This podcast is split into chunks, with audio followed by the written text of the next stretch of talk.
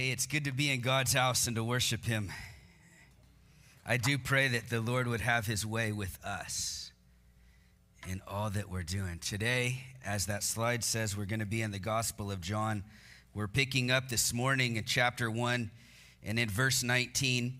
Uh, the plan is to go as far as verse 34, where we're going to learn a lot about John the Baptist today. John the disciple is writing about John the Baptist and letting us know. Um, it's something really neat about this. When we did the overview, if you were here, John is giving like, hey, I, I, I saw with my own eyes, I touched with my own hands. This is a personal witness. And now, what he's going to do here when he's introducing or defining John the Baptist, he uses John's own words. There's quotes that he uses just to say, look, God told him this, this is what he saw, this is what he did. You got y'all take it up with God kind of a thing. And I just love that though. So again, we're seeing this reality of, of truth and of personal uh, witness. When I think of our court systems and the way that, that judgments are decided in court, if there is, is witnesses that can validate what's going on, that, then we make judgment calls on that. I'm not saying that they're always right at all. I've been in some court cases that were not against me, but I was character witnesses and stuff, where I even had information, and even the judge had information that was completely different than what the jury had, but the judge wasn't even allowing me to say the truth in the courtroom, and the wrong person went to jail. And I was not, and I'm not even allowed to talk about that. The, um, so I, you didn't hear that. But, uh, all I'm saying is, it, it's not always right. But if it was to be done right, we have the facts, we make decisions on the facts. And that's what's taking place in John. Hey, this isn't just some hearsay. This isn't just something that somebody said or some story or whatever. This wasn't a dream I had. I literally saw Jesus, is what they're saying. He is really, really God, and John will define that uh, for us, uh, quoting the other John, John the Baptist. So join me in a word of prayer, and then we'll dig into his word. Father, quiet our busy minds, I pray. And Lord, would you have your way with us, individually, corporately together, your ecclesia. Thank you that you have called us the beloved and your called out ones. Help us to know your heart. Thank you so much for preserving your word that we might be able to read and study today. Change us. God, I pray not one of us would leave the same, uh, that we know you a little bit more or a lot more. Lord, have your way with us. Open our eyes, our hearts, our minds, Lord, to the, the wonders of your kingdom. Help us to understand your word. It's in Jesus' name that we pray. Amen. John chapter 1, starting in verse 19. I'll read through 34 and then we'll jump back and define what we're discuss what we're talking about. Now, this is the testimony of John. This is John the Baptist. When the Jews sent priests and Levites from Jerusalem to ask him, Who are you? He confessed, and he did not deny, but confessed, I am not the Christ. And they asked him, What then? Are you Elijah? And he said, No, I'm not. Are you a prophet? He answered, No. Then they said to him, Who are you that we may give an answer to those who have sent us? What do you say about yourself? He said, I am the voice of the one crying in the wilderness, Make straight the way of the Lord, as the prophet Isaiah said. Now, those who were sent were, the, were from the Pharisees. And they asked him, saying, Why then do you baptize if you are not the Christ, nor Elijah, nor the prophet? And John answered them, saying, I baptized with water, but there stands one among you whom you do not know. It is he who is coming after me, is preferred before me, whose sandal strap I am not worthy to loose. These things were done in Bethabara, or your Bible might say Bethany, beyond the Jordan, where John was baptizing. The next day, John saw Jesus coming toward him and be said, Behold, the Lamb of God who takes away the sins of the world. This is he of whom I said, After me comes a man who is preferred before me, for he was before me. I did not know him, but that he should be revealed to Israel. Therefore I came baptizing with water. And John bore witness, saying, I saw the Spirit descending from heaven like a dove and remained upon him. I did not know him, but he who sent me to baptize with water said to me, Upon whom you see the Spirit descending and remaining on him, this is he who baptizes with the Holy Spirit. And I have seen and testified that this is the Son of God. So, another eyewitness testimony now from John the Baptist. Where last week we were seeing kind of an introduction of John and Jesus, now we're focusing radically upon John the Baptist, the one, as he said even of himself, I am that voice of crying in the wilderness to make straight the way of the Lord. And I just love how 34 says, I've seen, I've testified, this is. Here's the facts. I, just, I love this, y'all. And I pray that every one of us would have moments like this with the Lord. God told me this and this happened. And they just kind of become faith builders. I'm sure that you've had moments like that when God was asking you to do something or you were praying and you read his word and then boom, God gave you that answer. Cling to those, beloved. Those are beautiful things from God. My mom used to call them kisses from heaven sometimes or touches from God. And for John, uh, in the ministry that he had, you guys, he's literally turning the world upside down. What he said out of his own mouth God sent me to come out here and to baptize. For a Jewish person in that culture to baptize literally meant that they were denouncing Judaism because John baptized for the remission of sin.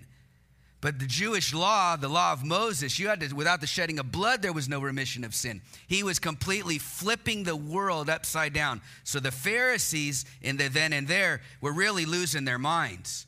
What in the world are you doing? This is not what Moses said. What you are doing is wrong. But they asked some interesting questions Are you the Christ?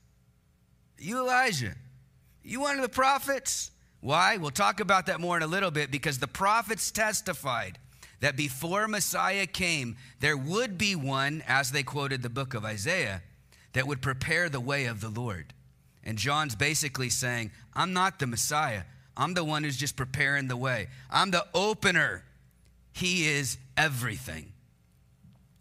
This whole thing here is John the Baptist and what he said out of his own mouth, his own words to those who asked. Now, perhaps you may not be familiar with Pharisees. And why would these people even come and ask such a question?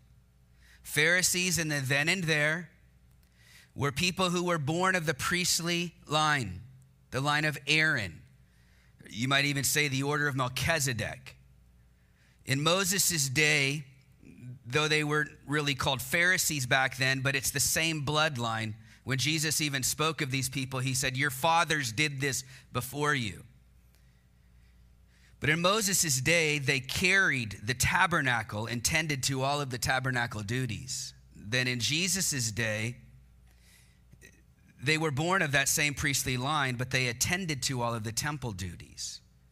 And what happened over time is these guys, these priests, they were born into the, the priestly lineage they started to depart from the Word of God. It's a long story, but what the Pharisees became famous for was adding to the Scripture. Chiefly, their addings were things that benefited them, but at the cost of the people, like a political system. And in the then and there for the Jewish people, it really was priest and political kind of a system. God was supposed to be the only leader. It became so bad that in Eli's day, a young boy named Samuel, God was raising up to change the whole known world. And this is why. Because in 1 Samuel 3 1, the Bible says, Now the boy Samuel ministered to the Lord before Eli. And the word of the Lord was rare in those days. there was no widespread revelation. Because of sin, because of disobedience to God, understanding God's heart, understanding God's will, being obedient to the Lord, even hearing Him, was hindered. As the Bible says, it was very rare. We see this a lot when we study the scriptures, what's known as the history books, eh, the kings and the judges. If you've read those books, you see this bipolar roller coaster ride of good king, bad king, good king, bad king. And so there was even bad priests or some good priests. There was even some good judges and bad judges. You just see this radical swing. So God raised up prophets to testify of his word. John is one of those. This no widespread revelation kind of culminates in what's called the silent years in our Bible, in the canon of our scripture, the last Old Testament book, if you're Italian, is Malachi. If you're not Italian, it's Malachi. Stupid joke. But would to admit that it was stupid even got a better laugh. It's the last book in, in the, the Old Testament as we have it. It, it. After that, that gap between Malachi and literally John the Baptist, who we're reading right now, is, is a time where God didn't speak that much. He did speak to a few people, but no widespread revelation like it used to be when they weren't so bad. It's known also as the 400 year gap or some people call it the intertestamental period from Malachi to John the Baptist, the one who was crying out, Make way for the Lord. Historically, we know this to start around uh, 420 BC, and for simplest terms, 1 AD, everything is over. now, I did feel the Lord put a burden on my heart about this as well because I know that we have a lot of people now that are new to expository teaching. And uh, a lot of times, what takes place is questions then come up about all of the other books that we don't have inside our Bible. Those questions typically come from the silent years, books known as deuterocanonical books, or we might know them better as the Apocrypha, like the Catholic or the Orthodox Bible. And then questions sometimes come up as to why don't we have those in our Bible? Well, as the scripture said, many of them were written where there was no widespread revelation from God. So when the canon of the scripture was being developed, it was like, well, we know God didn't speak that much back then. We know that, that he made an emphasis here, and his presence was here more, and then after John, John the Baptist as well. There's also what's known as pseudepigraphical writings. It's like the book of Enoch or the Jubilees or some of the Maccabees, extra books apparently that Ezra wrote. I'm just saying this as a side note for Bible knowledge that there were some books that were written that we don't have. And sometimes that can become challenging with Christians, especially with new believers or people who, who are new to really digging in to the Bible. And, I, and the burden that I felt God placed on my heart in, in hope to set every mind and every heart at peace with the Word of God. The majority of these uh, pseudepigraphical or deuter- deuterocanonical writings, they're not eh, like more information than we already have about Jesus. Because the most important thing, beloved, I think that we need to know about the Word of God is, is the Word of God is a book about Jesus. It's not a book about, and it's all of the so and so begotten, so and so begotten, so and so begotten, that really boring thing with all those names that we can't really explain, we can't even say right. They're in there for a purpose.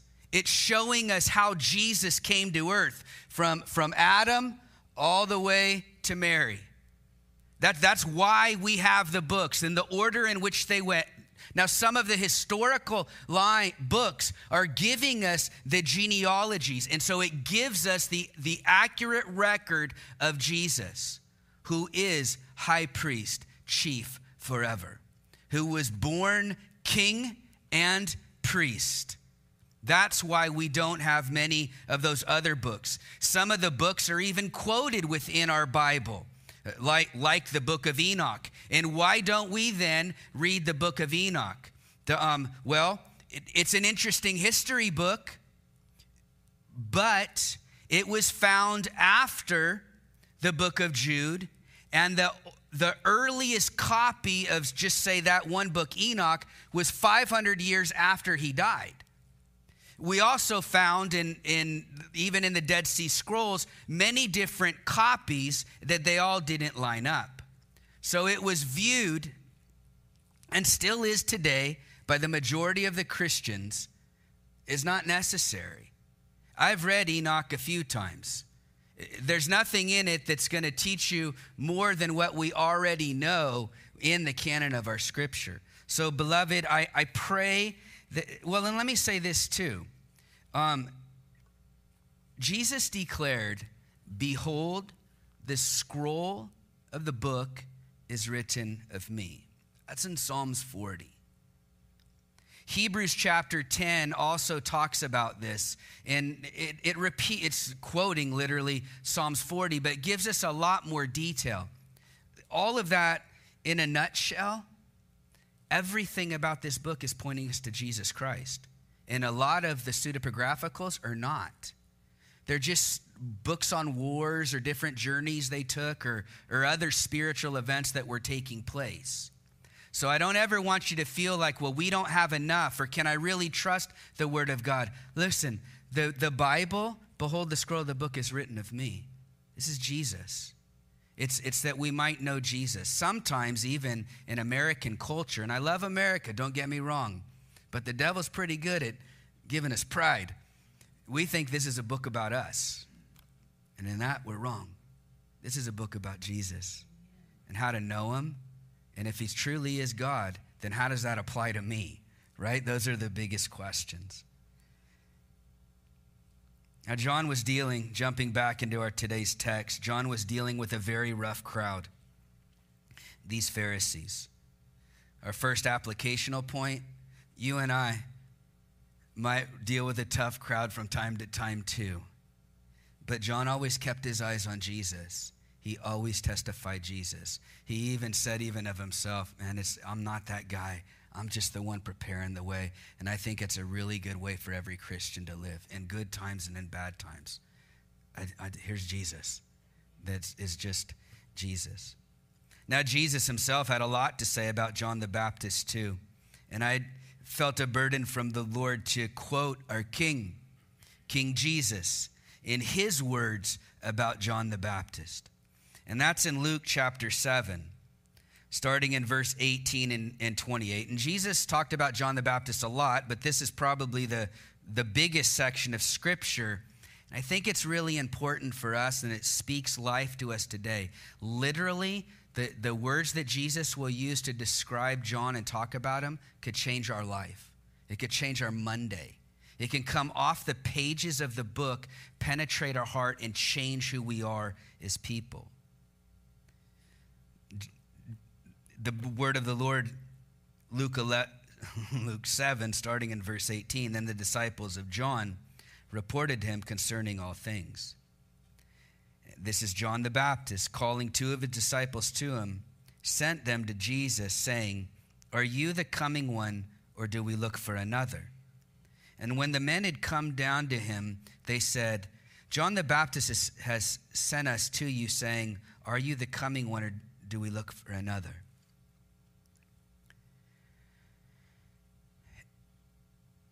I think if we're really honest, every single one of us have thought that. Is it really you? Is this really how things are going to unfold? Are you the one, or do we look for another? Is this really the right way? Really, this was your plan for my life? It's almost like John is saying in this moment Jesus, I believe because I know what God told me yesterday but I'm having a really hard time now believing that what's taking place is right. I'm beginning to doubt. I'm really unsure about what's right right now. he knew that he was the one to prepare the way of the Lord. Could it be that he thought a little further down that order than he was supposed to? Prepare the way of the Lord. Well, he did prepare the way of the Lord, but now in this section of scripture, Jesus is ref- referencing John who was thrown in prison and literally is on death row. And so it's from prison where John's from death row, where he said, brings in some of his guys looking out maybe a barred thing or chained up to, to something.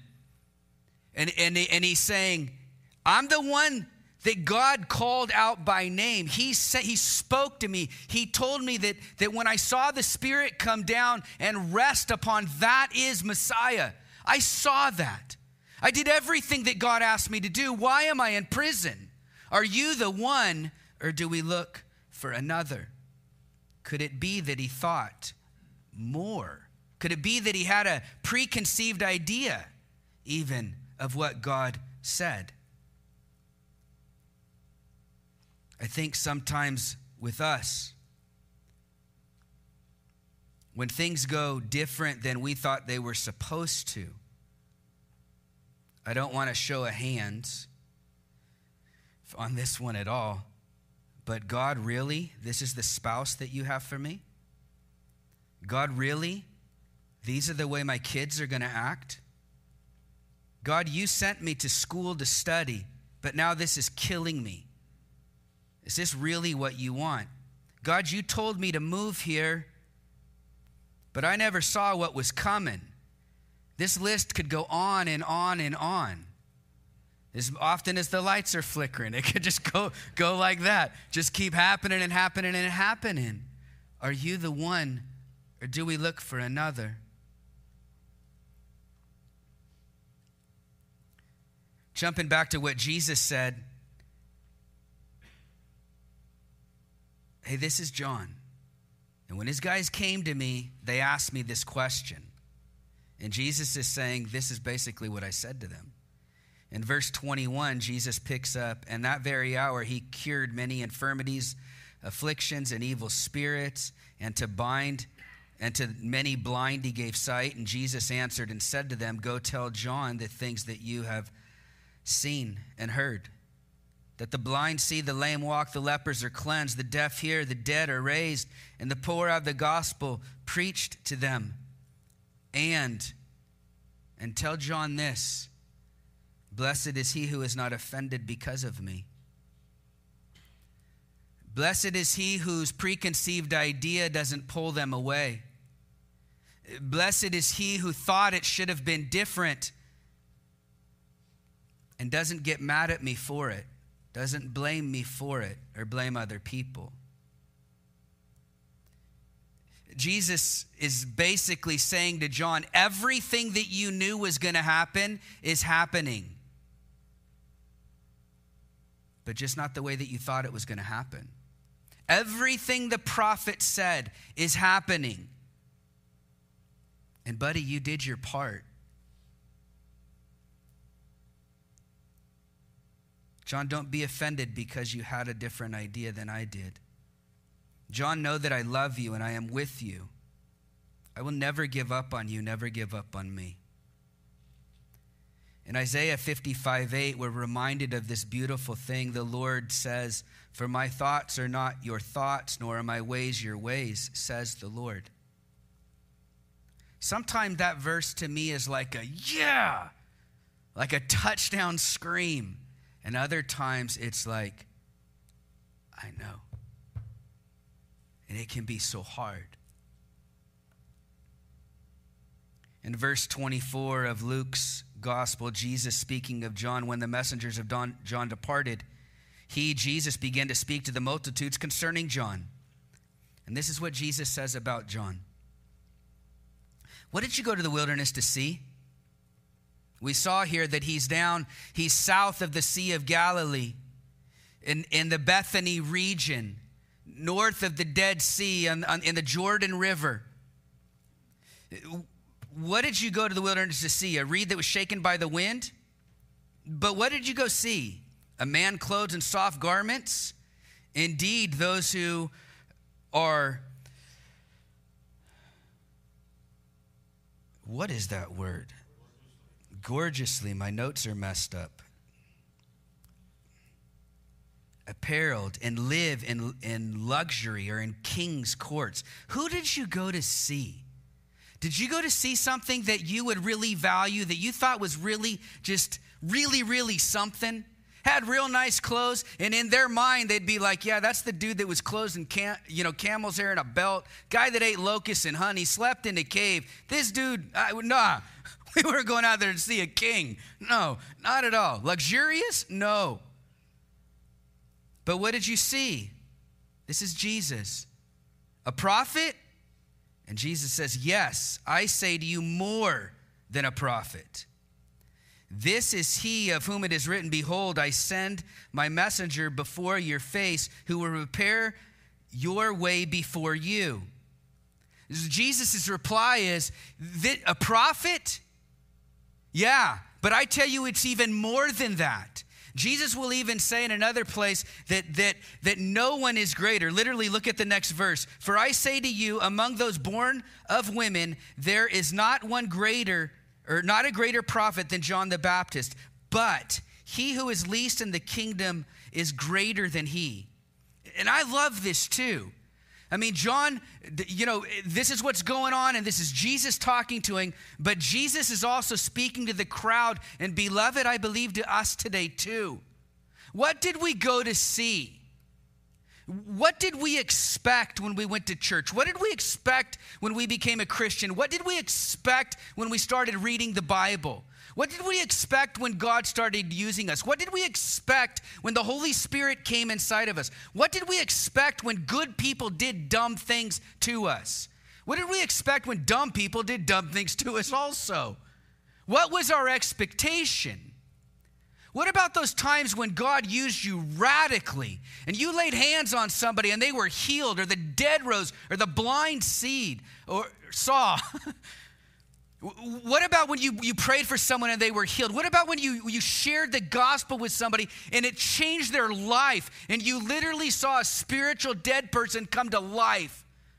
What about when God really gave you a word from heaven and it really changed the environment around you? What about when God gave you that job that just changed your life?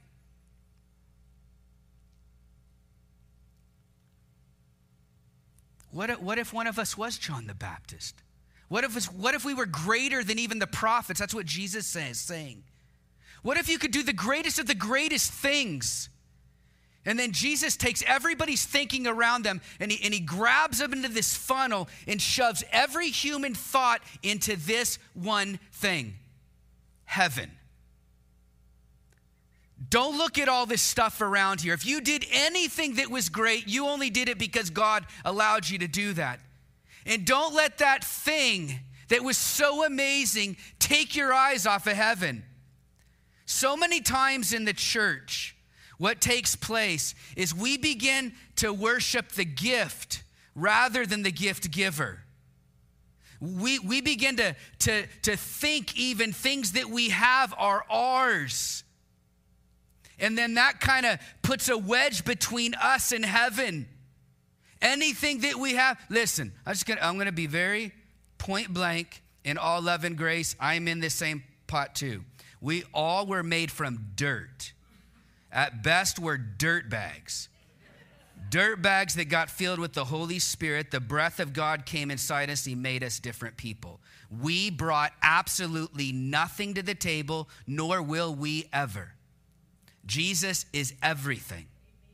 And when Jesus starts moving through us and doing things, and our eyes get open to the word, and wow, and God gave me a word for this person, or, or God uh, did this through my life, or whatever, Jesus takes all of those things and he puts them into that funnel. And, and, he, and he basically is saying, Among those born of women, there is not a greater prophet than John the Baptist, but he who is least in the kingdom of God is greater than he. There's two aspects to the kingdom of God. Jesus will go on throughout the gospel and say the kingdom is here now. But he's also pointing us to the kingdom of God in heaven.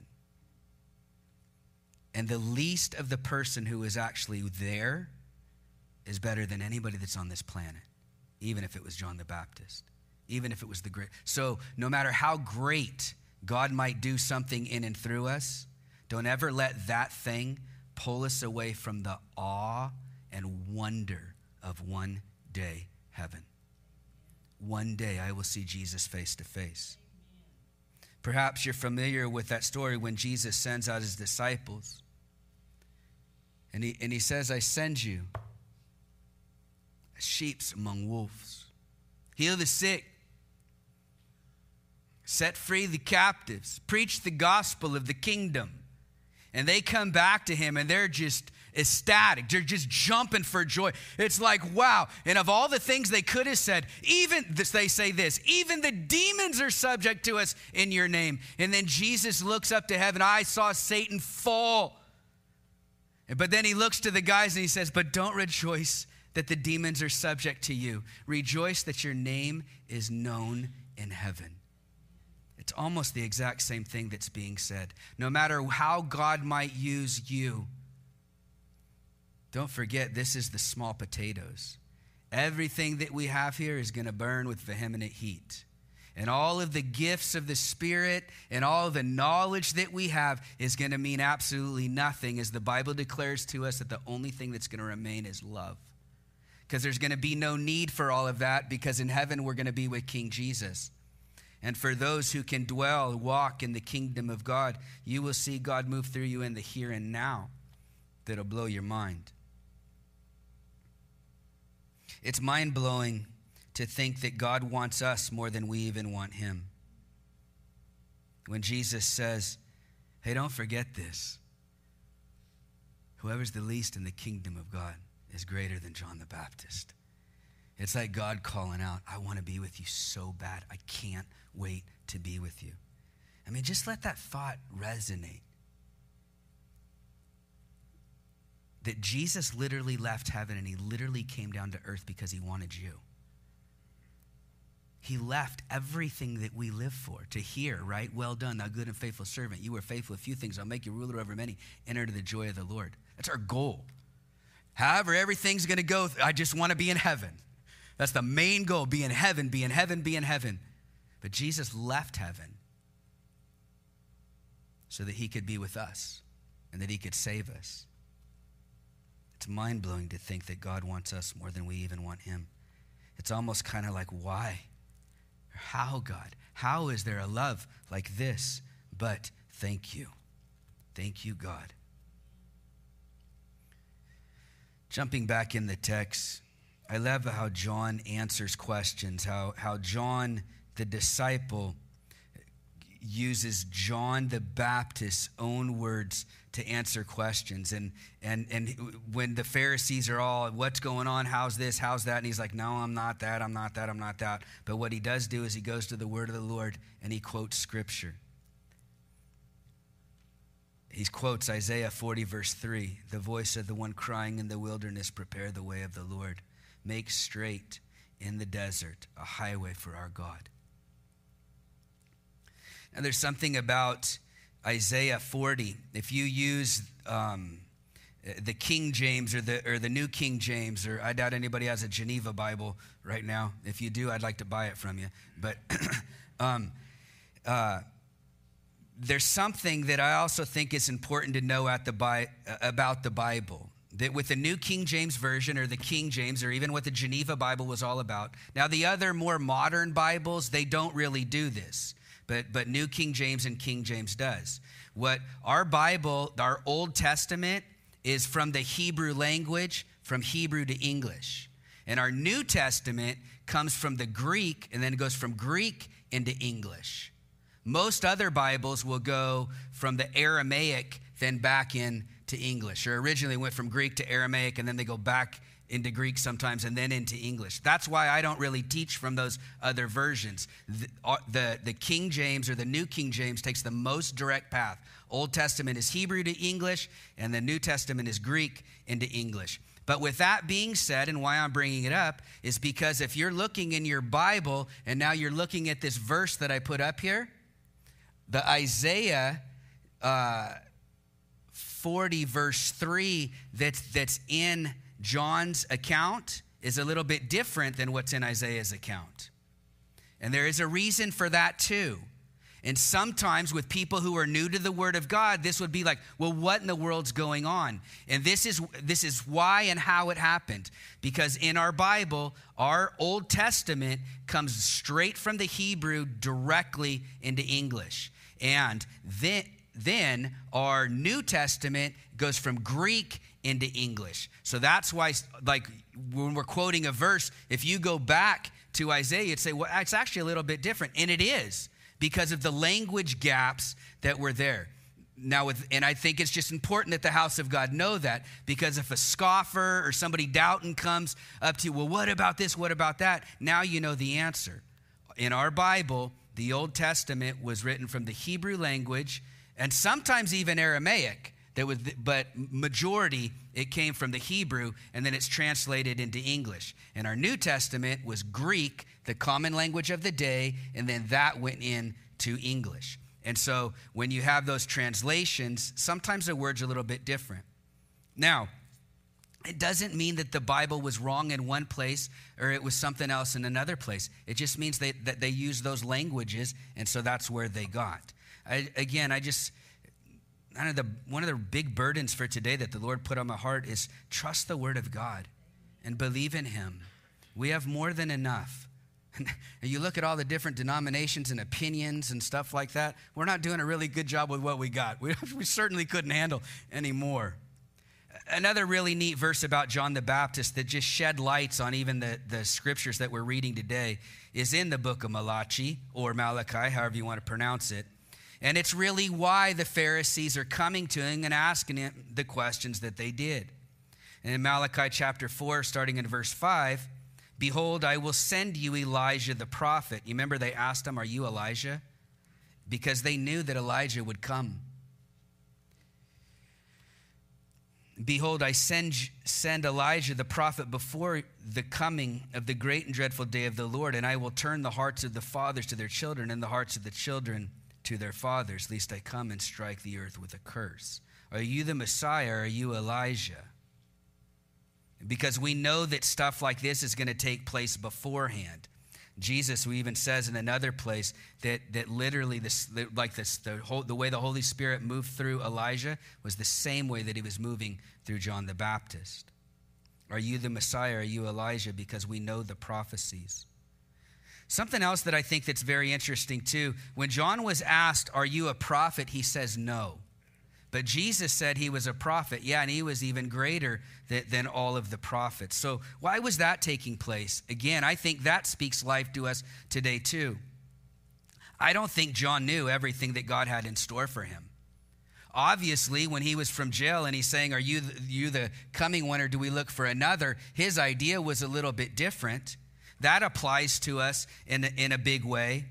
But also, when, when he was asked, Are you this prophet? And he says, No, I'm not. But Jesus said, He is a prophet. And Yea, I even say greater than a prophet. So, how does this take place? And, beloved, I think that this happens to us too. Do you know every, God, every purpose and plan that God has for you? None of us do. Even if we know, even if we're exactly doing 100% of what He's asking us to do right now, we do not know what tomorrow has in store. God may have even given you words about the future, and that still doesn't mean that it is the end. We don't know. I think one of the things that we learned today is that just trust God. Just trust God. Believe in His word and trust God. That's what John the Baptist did. And that becomes a radical application point for us. Even when the whole world doesn't get it, trust the word and trust God. Stay faithful to him no matter what's going on. Of the prophet Jeremiah, God says in Jeremiah 1 5, Before I formed you in the womb, I knew you.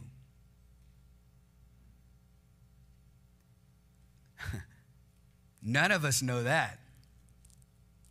Before you were born, I sanctified you. I ordained you a prophet to the nations. In the context, Jeremiah is basically saying, I don't think it's me. And then God says, Life does begin at conception because I formed you in your mother's womb. And before you even born, your purpose and your plan was laid out. And I'm trying to just get you back right on the, on the straight and narrow right now, buddy. Of Amos, the prophet Amos, he says in 7:14, I was no prophet, nor a son of a prophet, but I was a sheep breeder and a tender of the sycamore fruit. Then the Lord took me as I followed the flock. Amos is just saying, Man, I'm a shepherd and a farmer. This ain't in my bloodline or nothing. I was just going on about life, and God took me right where I was, and He, and he filled me with His words. Moses was a shepherd until God showed up in a burning bush. The man's shoes came off, and his whole life changed. David was a shepherd until God showed up with a man named Samuel and anointed him as king. Nehemiah was a prisoner of war. He was just the cupbearer, but God. Daniel was a prisoner of war as well. Too young to be any good, but God. We may not understand what God is doing. I don't think John did. And I so appreciate this because it speaks life to us today. That, yeah, things don't always go the way that we expect them to, or maybe the way that we even want them to go. But God always is doing something. And Jesus gave an amazing review of John. If this was a Yelp review or a Google review, I mean, Jesus is hitting it out of the ballpark to say of John the Baptist, prophet, yeah, greater than all the prophets. Any human ever born, no one will ever be like that guy. It's a pretty good review. God told me to say this. Jesus has the same review for you. Because when David was being called by God, he was the runt of his family rejected by his own dad. A lot could be said about that.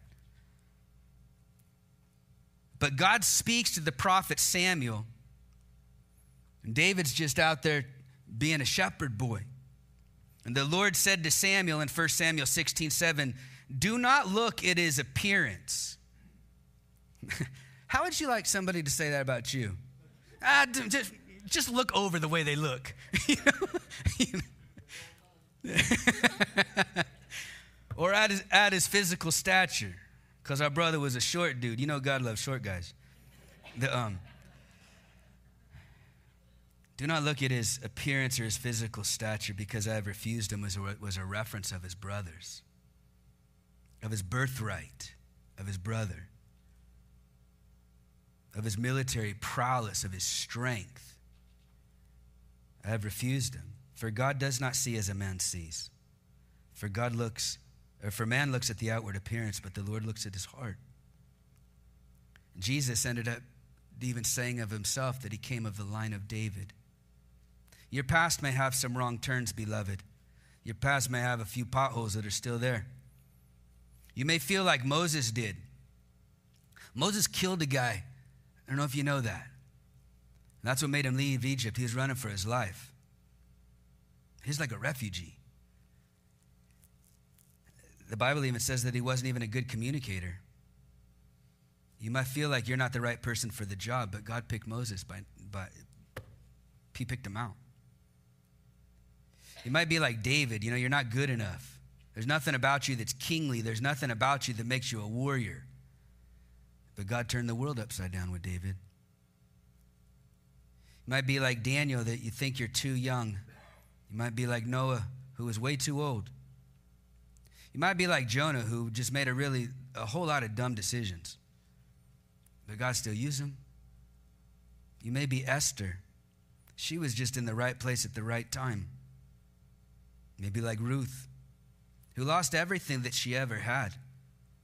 But God sent a kinsman redeemer. Perhaps you're like Mary. It's just a normal gal and all of a sudden, an angel shows up and says, Rejoice, highly favored one. Be available and open to God. Trust His word, even if it doesn't make sense sometimes. Beloved, I promise you that God has got a plan for each and every one of us. You are not a oops. Regardless of what you were ever told in your past, or the voices in your head said, or what you think when you look in the mirror. God has got a plan for every kid, every millennial, every Gen Xer, every Gen Z, every boomer, and every elder, old, young, rich, poor, man, woman, boy, girl, every color of skin, every language, every nation. God's got a plan with every marriage, every single. He's got a plan with every high and every low. He's got a plan for every job that we will ever have, every house that we will ever live in, every car that we will ever drive. In 2 Peter 1, verses 3 and 4, it speaks of God doing this as his divine power has given to us all things pertaining to life and godliness through the knowledge of him who called us by glory and virtue. Did you catch that? As his divine power has given us all things that pertain to life and godliness. All things are set up on the table. It's prepared before us. Even if the table is prepared before us in the presence of our enemy, he has still all things pertaining to life and godliness. Now, watch this through the knowledge of Jesus who called us by glory and virtue. Beloved, get into the Word of God. That's how, we're, how, how will the young man cleanse his way? But by taking heed according to his Word. Get in the Word of God. How are we going to know God? That we might know His statutes, we might know His purposes and His plan.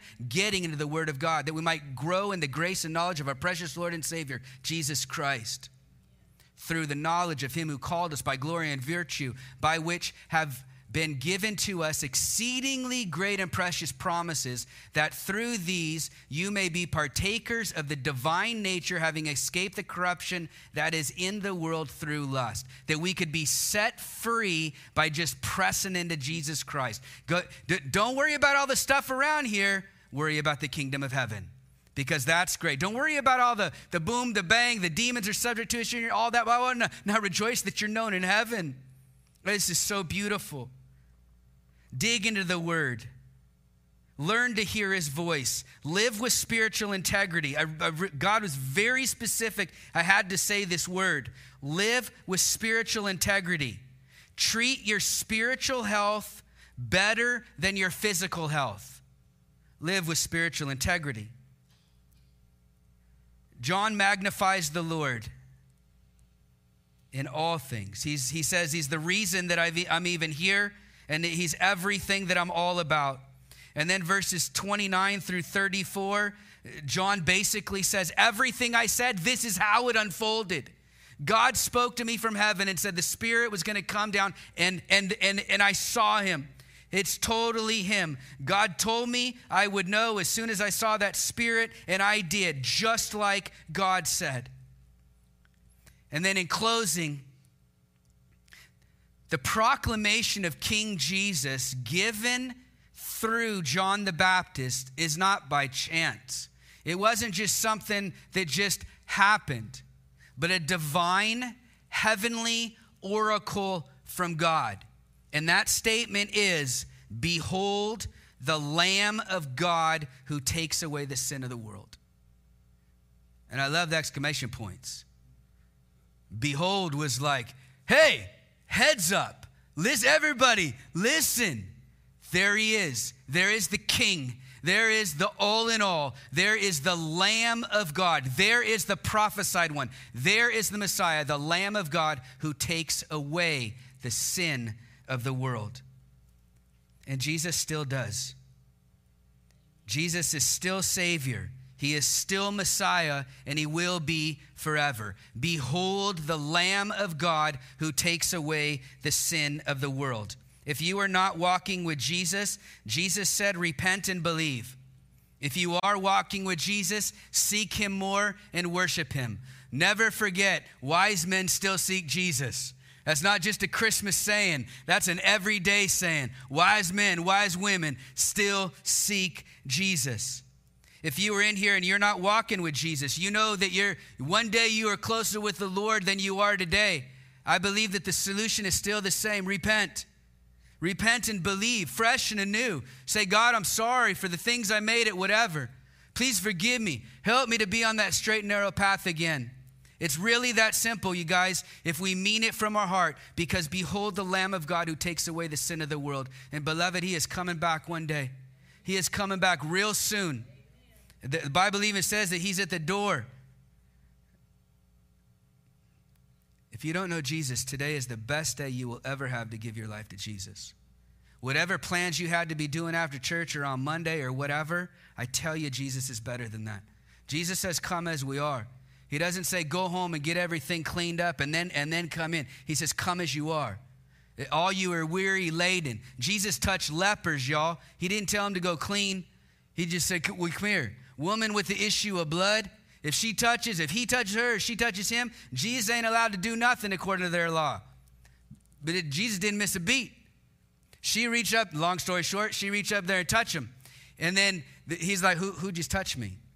And the disciples, you guys know the story, like, bro, you're crazy. There's a hundred people out here. What do you mean who touched you? And, and but that woman was moved to the core because she knew she was healed like this. She came as she was. And everything changed. You and I come today as we are to a God who can save. Behold the Lamb of God who can take away the sin of the world. The worship team is going to come up. There's going to be some prayer counselors up here that would love to pray with you guys about anything at all. I'll be out in the foyer outside, answer any questions that you guys might have. Beloved, let us live for the King. Amen. Father, may your grace fall upon us. God, I pray for those that perhaps don't know you. God, I pray that the work of the enemy would be bound in Jesus' name, that, we, that they might believe and repent. I pray for those that are just not in places where they should be. God, I pray that you would light that fire again, that your spirit would blow just, just fresh and new on that fire. Give them the freshness of zeal. Help them to die to themselves.